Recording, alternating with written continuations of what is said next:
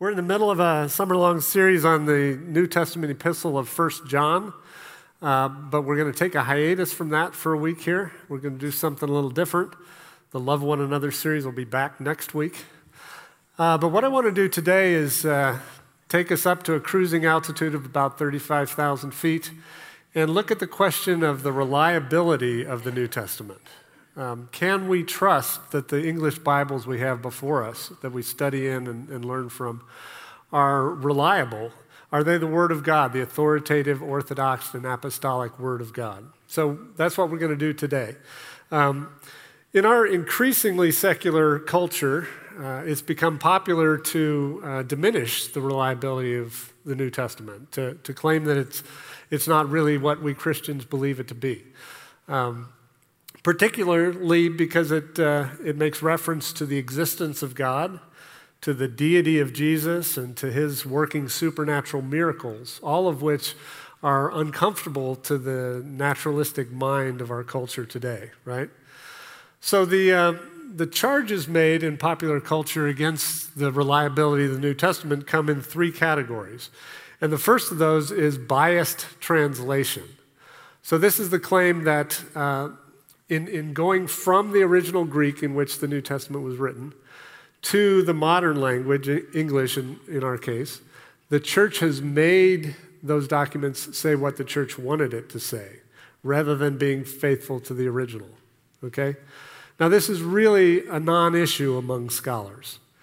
And the reason for that is that we have available to us today uh, experts in the Greek of the New Testament times from across the spectrum of religious and a religious belief. So you can take your modern English Bible to any to an atheist Greek scholar and say, "How about it? Is this a, a valid attempt to translate the Greek?" And the answer would be yes. Now, there, there is one exception, and that would be the New World Translation of the Jehovah's Witnesses. Um, they're guilty of the heresy of uh, Arianism, which denies the deity of Jesus. And so in 1951, a group of, an anonymous group of JW folks got together and produced the New, New World Translation. And in it, they did systematically and in a biased way change many, but not all, of the passages that most clearly affirm Jesus' deity. But with regard to, to your English Bible, if it's not the New World Translation, the, the charge of biased translation just doesn't really get off the ground. Okay? The third category of charges against the New Testament is that of unreliable testimony. This is the claim that uh, the writers of the books of the New Testament were either unable or unwilling to tell the truth about Jesus, who he was, what he said and did that in fact they allowed legend to creep into their accounts of Jesus' life. Now, we're not going to discuss that today because it would take me a whole nother sermon or two. Uh, I do like talking about that because, as it turns out, all of the evidence and all of the reason lead to the conclusion that the New Testament depiction of Jesus as divine, dying and rising again, miracle working, creator, redeemer is the uniquely accurate understanding of the reality in which we all live. But that'll have to wait for another time. Where I want to spend our time today is in the second charge, which is that of tainted transmission. So, this charge is basically that um, we don't have the originals, what are called the autographs, of any of the books of the New Testament. And the, the copies that we do have are full of discrepancies, places where one copy says one thing and another says another. So the, the extreme version of this charge is so we have no idea what the original New Testament said. And so Christianity is, is based on what we don't know. Um, need to understand that the Christian doctrines of the inspiration and authority and, and inerrancy of Scripture have as their referent the originals, not any of our modern translations, okay? So, so your, your New American Standard Bible is not inerrant. It's the originals in the Greek that it, it was translated from, okay? So, this idea of uh, the fact that we don't have any of the originals is not at all surprising. In New Testament times, the writing material would have been papyrus. So think about going out and harvesting some marsh grass, you know, some real young cattails or cattails or something, and then smashing it together, pulverizing it, and letting it dry in the sun. You're not going to expect it to last 2,000 years after you write on it, right? The fact of the matter is that we don't have the originals of any ancient writings from New Testament times or previous. And so, with regard to how reliable is an ancient doc, uh, document, the question is not do you have the original, but how many copies do you have, and how close in time to the original are they? How early are they? And so I want to give you um, three typical examples of ancient documents that are deemed by historians to be reliable based on the copy evidence we have.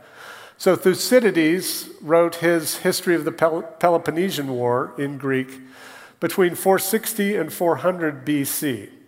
We have eight copies, and the earliest comes from AD 900, 1500 years after the original. And yet historians trust that they know what Thucydides wrote. Caesar's Gallic Wars were written in 100 to 44 BC. We have 10 copies, with the earliest coming from AD 1000, of more than a full millennium after the original. Uh, the Roman historian Tacitus wrote his Annales in 16 books uh, in AD 100, about the time that the New Testament was being completed.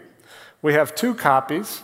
The earliest comes from AD 1100, again, a thousand years later. And in this case, we're missing five of the 16 books. Okay? By contrast, the New Testament, which was written between 45 and, and 100 AD, we have a fragment of the Gospel of John that dates to AD 117, whole books of the New Testament from AD 200, most of the New Testament from AD 250, and the entire New Testament from AD 340. Regarding the number of copies, we have nearly 6,000 copies of the New Testament in the original language of Greek. In addition, we have 8,000 copies translated early on into um, Latin, as well as thousands of copies in Syriac and Coptic. But in addition to all that, we have the quotations from the second, third, and fourth century church fathers who so liberally quoted from the books of New Testament that scholars tell us we could recreate the entire New Testament even without the, the 6,000 Greek copies and the 8,000 Latin copies just by the quotations of the New Testament that are found in the commentaries and letters by these early church fathers. Okay? Let's look real quickly at, uh, at some of these early manuscripts. Uh, the papyri, which would be the very earliest copies we have, the significant ones are the John Rylands manuscript, which dates to 117 to 138 and that's got parts of the Gospel of John. So the Gospel of John is the one that comes under the most fire from skeptics because of its high Christology. Of, of the four Gospels, the Gospel of John is the one that gives Jesus the most clearly presents Jesus as divine and, and miracle working. But charges against the Gospel of John don't stick because we actually have a fragment of that Gospel that dates to within about 30 years of the writing of that Gospel. The Bodmer Papyri have most of the Gospels of Luke and John and date to AD 200, and the Chester Beatty Papyri have most of the New Testament and date to AD 250. And then the next set is two early parchments. So parchments would just be animal skins, and again, not a real, uh, not a writing material that you'd expect to last a whole lot. Um, Codex Sinaiticus, also referred to as Aleph by the first letter of the Hebrew alphabet, was uh, rediscovered in a monastery on Mount Sinai in 1859, and it has all of the New Testament and dates to AD 340.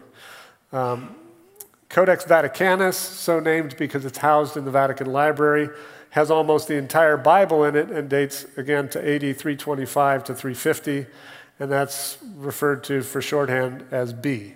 So I'm going to come back to Aleph and B a little later in the story of the history of how we got our, our New Testament scriptures. But the bottom line at this point is that based on the number and the early dates of the uh, existing manuscripts, the New Testament exceeds by orders of magnitude the reliability of any other non biblical ancient text. Okay? So the charge of tainted transmission really is, is a non issue. However, based on the fact that we have these thousands of copies, and, and because those copies would have been made by hand for the first 15 centuries of, of Christendom, there are many places where there are discrepancies. What I'll refer to the rest of our time here as variants. Places where one manuscript says one thing and another manuscript at the same place says something slightly different. Okay? The mistakes would have been made in copying and then they would have been compounded geometrically. Each time a mistake was introduced, it was then copied again and again. Okay? So, in the existing manuscripts, all these copies I've talked about, there are literally hundreds of thousands of places where there are variants. And so, again, a skeptic like Bart Ehrman, um, whose New York Times best-selling book, Misquoting Jesus, the story behind who changed the Bible and why, Ehrman would pick up on that fact that there are so many discrepancies and say, we really can't tell what the original said at all. Okay? Um, so at this point, let me give you an analogy uh, for, for this whole subject area. And this is an, an analogy from Greg Koukl at Stand to Reason, Christian Apologist Ministry. And it's called Aunt Sally's Secret Sauce. So imagine that your great Aunt Sally is given in a dream the recipe for an elixir that provides perpetual youth. Okay? She wakes up and immediately copies down the ingredients and the instructions, the, the recipe in detail. In the morning, she makes this recipe and starts taking it, and lo and behold, it works. Two weeks later, she feels and looks a whole lot younger.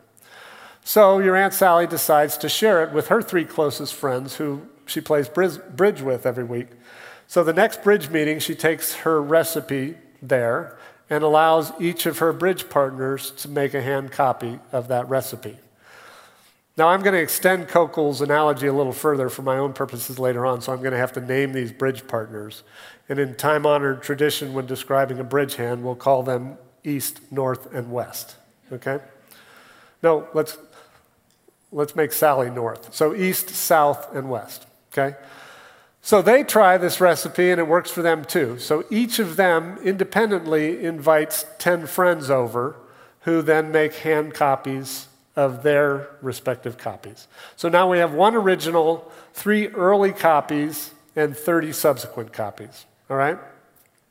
Well, one day Sally walks into the kitchen and finds that her pet cockatoo has destroyed her original of the recipe. And so she calls East, West, and South, and uh, only to find that East has mistakenly used hers to start a fire in the wood stove. Uh, West has irretrievably lost hers while on an ocean cruise. And South thinks hers still exists, but can't for the life of her find it. So she, they, they all call their 10 friends each, and among those 30 friends, they're able to recover 25 copies. And they give them to Aunt Sally.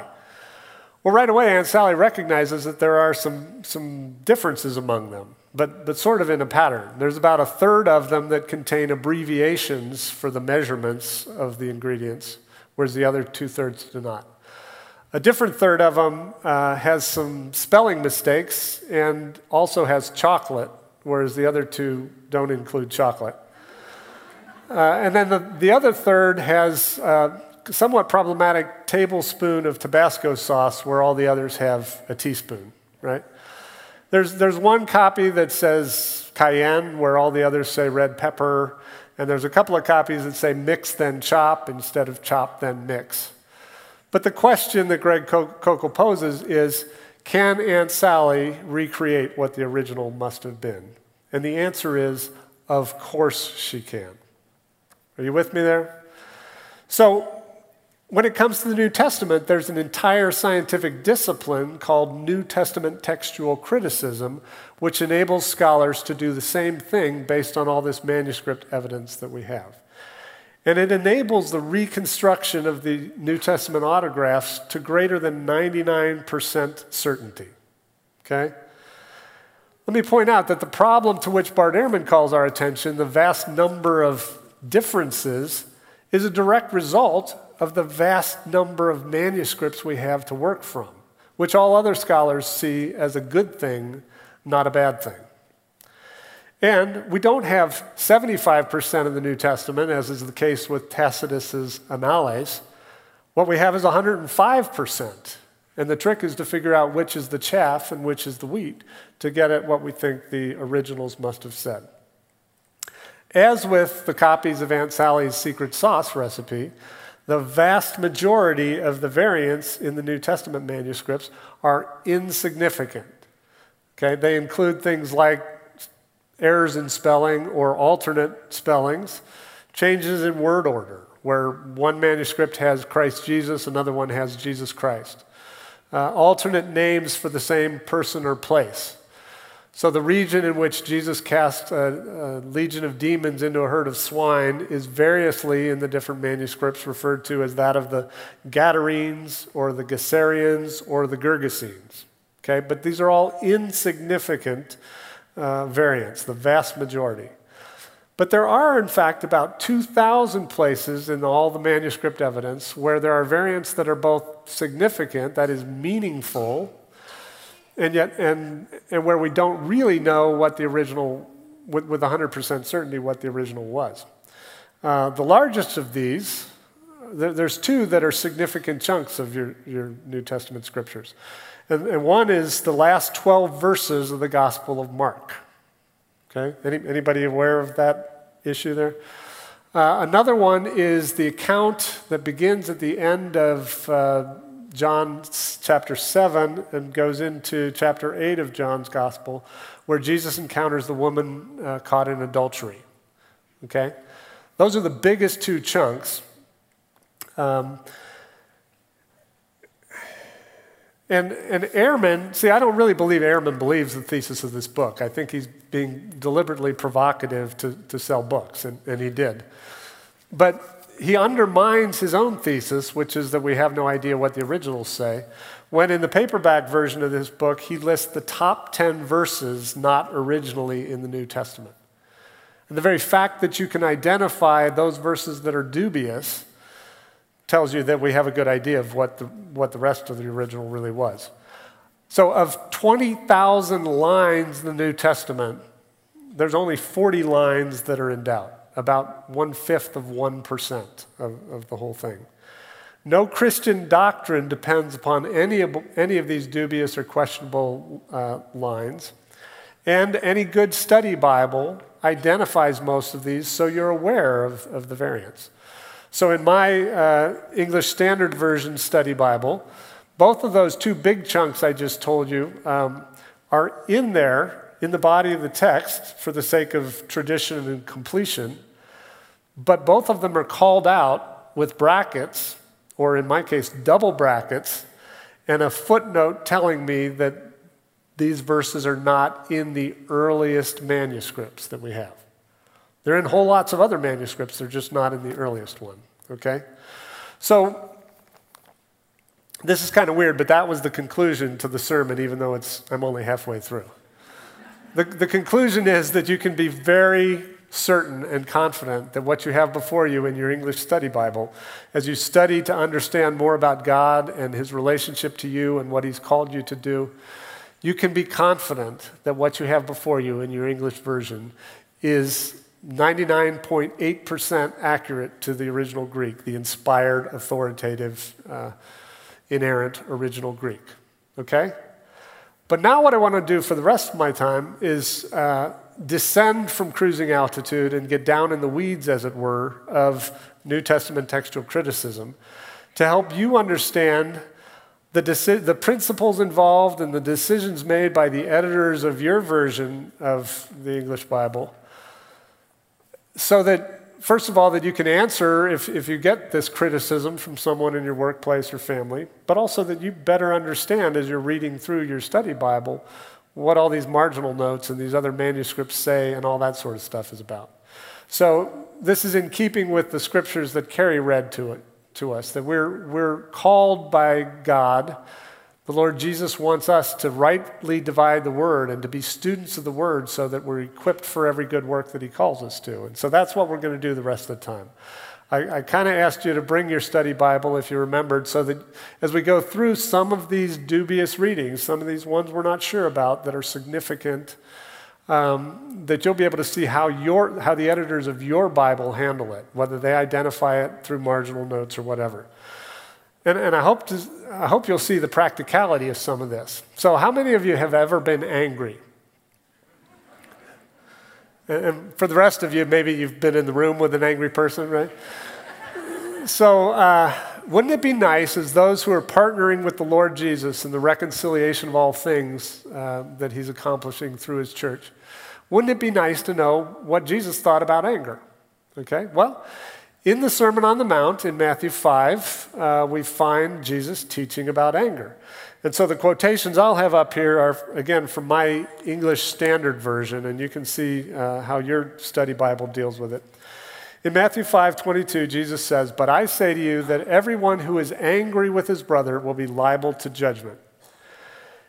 But after the word angry is a superscript, um, which you can see there, that directs me to the marginal notes where it says, Some manuscripts insert without cause. So you see the difference. Is, is, Jesus calling out anger of all kinds, or is he only calling out anger that is not justified? Okay? If he's called you to combat injustice, is it okay for you to be angry about the injustice you face every day, the systematic injustices you're, you're battling? We'd like to know, right? Um, we're going to come back to this one after I've given you the tools to decide whether, whether the editors made the right choice here or not.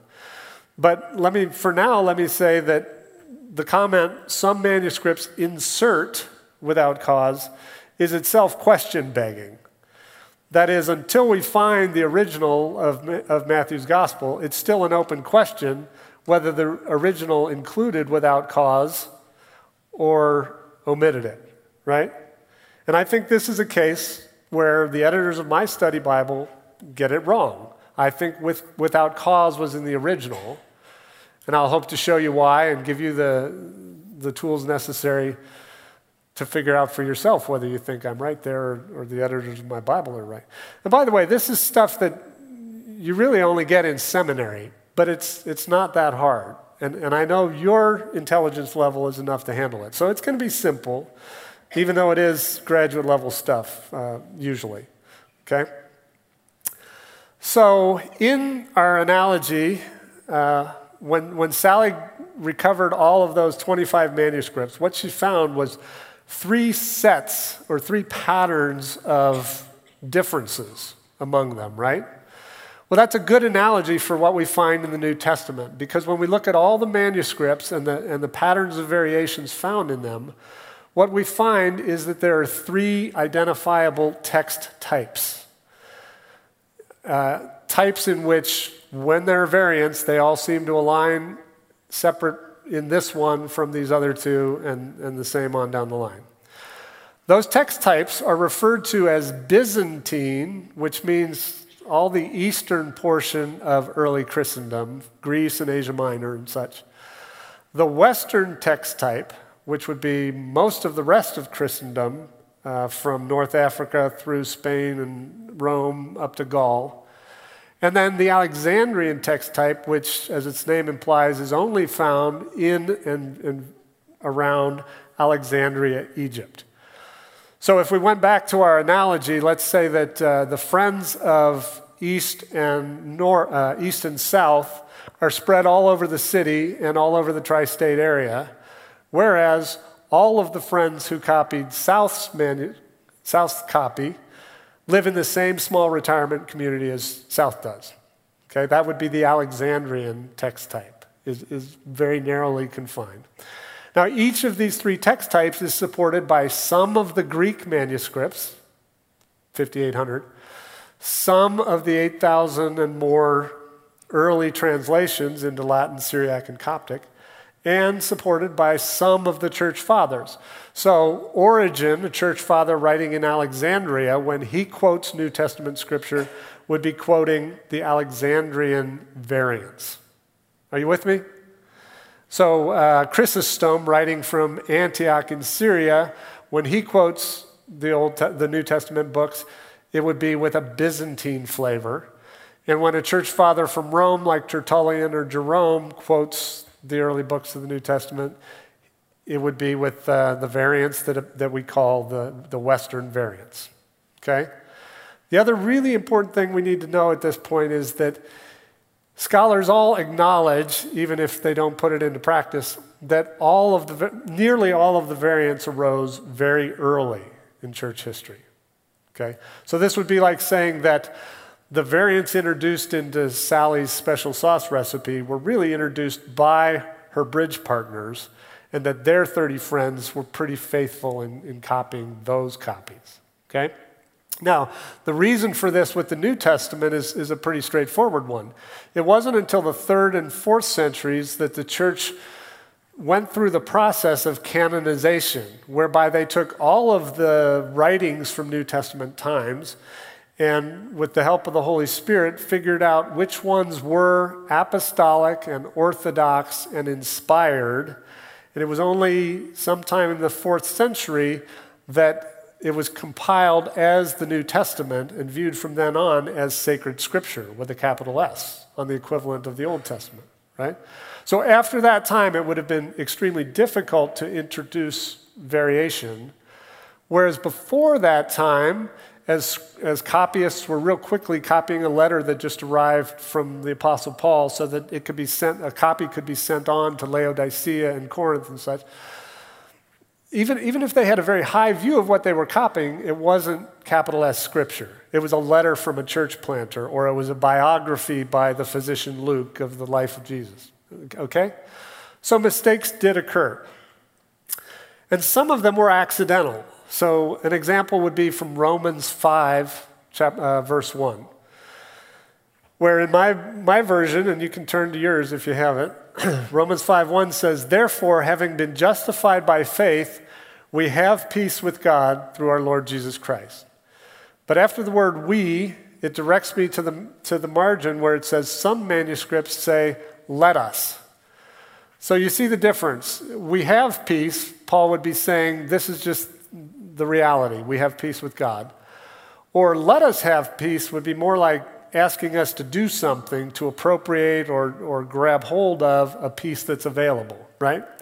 But the point for now is that it's clearly an accident because the difference between we have and let us have is just in, in the same Greek three syllable word, ekemon, is the O in the middle syllable the long Greek omega or the short Greek omicron. So this was probably introduced when, when, when monks were copying out as a, a head monk read the book of Romans to them, and they're doing it orally. Some heard ekemon, while others heard ekemon. Right? And a, and a variant was introduced and then subsequently copied. But some changes in these early centuries before uh, canonization were intentional changes where the copyist really felt like he was improving in the, in the copy he was making from the manuscript he was copying from. So, an example would be Mark 1 2, where my book says, As it is written in Isaiah the prophet. And then there's a quotation that comes word for word from Isaiah.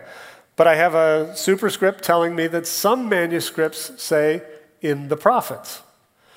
Now, this could go either way. It could be that some, uh, some copyist came to an original that said in the prophets and said to himself, Well, I, I don't know about that, but I do recognize it from Isaiah, and so changed it to Isaiah the prophet. I think it was likely that the, it went the other way, that some scribe came to in Isaiah the prophet and said to himself, well, I recognize that, but it's not only Isaiah, it's also in Malachi. Mark wasn't really on his game when he wrote this. I'm going to make it better. Okay? So, for now, just uh, an example of an intentional change. So, when a textual critic or the editor of your English version uh, decides what translate what, what Greek to go with as far as translating from, they look at two types of evidence internal and external evidence. Internal evidence would deal with the meaning of the variants or, or ask the question of what type of change occurred here. Okay? And there are a couple of principles. One main principle when looking at internal evidence would be prefer the reading that best explains how the other variant arose. Makes sense, right? So in Sally's Secret Sauce, it's pretty easy to see how somebody in, in writing down a recipe for this perpetual youth elixir would add chocolate. It's a little more difficult to see why, if chocolate was there, somebody would have taken it out, right? Prefer the reading that best explains how the other arose. Uh, and closely tied to that, and kind of similar in most cases, would be prefer the more difficult reading. Why would a copyist finding something straightforward and simple make it more embarrassing or awkward or difficult when it, it, it's easy to see how it would go the other way, right? So let's look at John 3:13. Another one of these 40 lines in your New Testament of questionable, significant uh, variants. Jesus is on the street corner at night in Jerusalem talking to Nicodemus the Pharisee, and he says about himself, no one has ascended into heaven except he who descended from heaven, the Son of Man. Period. But there's a superscript there in my Bible that says some manuscripts append onto the end of that sentence, who is in heaven. So this is sort of difficult because if we, if we assume that who is in heaven was really there, Jesus would be saying that while I'm standing here talking to you, Nicodemus, I'm also with my Father in heaven. That's kind of the omnipresence of Jesus. And that's something we today don't have a problem with. We believe that Jesus is right now bodily in heaven with the Father, and yet in this community with us right now in spirit, right? But we live on the other side of the church's hammering out the, the creeds about the dual nature of Christ and his sharing the attributes of the Father, including omnipresence. So this variant would have occurred before the church came to a, a concrete understanding of, of that aspect of, of who Christ was. In this place, there's actually four variants. A handful of manuscripts. So, so some manuscripts omit who is in heaven, many have it in there. A handful of manuscripts say who is from heaven, and a handful of manuscripts say who was in heaven. Do you see that the one original that would make sense of all the others is if who is in heaven was really there. And some early scribe didn't understand what was going on there and made it easier by just omitting it or changing it to was or, or from, right? Okay? Again, this is one that the editors of my Bible have relegated what I believe to be the original reading to the margin, and it's not in the body of the text, right? So the external evidence would look at two principles, really, given this vast manuscript uh, copy, copies that we have to look at. And the first one would be prefer the oldest reading. And that makes perfect sense, right? Except with the caveat that we've already acknowledged that all the text types are probably equally old, coming from the first three centuries before the process of canonization. The second principle would be prefer the most widespread reading. And that makes sense too, right? In every case where there's just two variants, there will be one text type that has a particular variant, and the other two text types would share the other variant, right? And so, in our analogy of Sally's secret sauce, we would prefer, in, in almost all those cases, we prefer the reading that was shared by two thirds of the manuscripts, right? Rather than the one that was unique to one third of the manuscript. Particularly if that one third was just that one nursing or that one retirement community, um, right? Okay. So back to John 3:13, the one we just looked at, who is in heaven. I've, I've tried to say that the internal evidence suggests that who is in heaven, which is relegated to my margin, probably belongs in the text based on the internal evidence. The ex- external evidence is that who is in heaven was found in both the Byzantine and the Western text types. It's only in the Alexandrian text type that it was omitted. Okay? So I think it belongs in, in the text. So now the question is so why did the editors of my study Bible, and probably yours too, unless you're using a King James or a New King James, why did they leave it out if the internal evidence suggests that it should be in the body of the text? And so that gets us into the history of this. Um, so, for most of, of uh, the church age, the text type that had the most support, the best support, the one that underlines the King James and the New King James, was the Byzantine text. So when the King James was first translated from the Greek, it was done so from four or five Byzantine manuscripts, not Alexandrian or Western. Okay? But also, the Byzantine had the most support because, in terms of just number of manuscripts, about 90% of those thousands of manuscripts we talked about are Byzantine in nature. Okay? But then in the 1800s, in the 19th century, what happened was the discovery of those earliest papyri and those two early parchments that we looked at earlier. Those discoveries all came in and around Alexandria, and they were Alexandrian readings at the variants. Now, there's just a climatic reason why in, in the dry region of Egypt, such manuscripts might last longer than in the rest of Christendom. But what happened in the 1800s was that the textual critics and editors of translations pendulum swang away from pendulum swung pendulum something away from the Byzantine reading to the Alexandrian reading simply because of what was found in Aleph and B and the early papyri. So uh, in 1881, uh, a couple of scholars named Westcott and Hort published what they audaciously called the New Testament in the original Greek, in which they basically accepted Alexandrian readings. And ever since then, except for the King James, New King James, most of the editors of our modern English translations have gone with Westcott and Hort uh, and, and most of the more recent editions of the Greek Testament have followed the same principle, which is accept the Alexandrian because it's the oldest for which we have actual evidence. Okay? So, in doing so, and I, am simplifying things a little bit here, but in doing so, they've, they've followed the one principle of external evidence prefer the oldest reading. But they've kind of ignored the other principle prefer the most widespread reading, right? And they've ignored the acknowledgement we've already stated that all of these variants probably arose contemporaneously or before Aleph and B.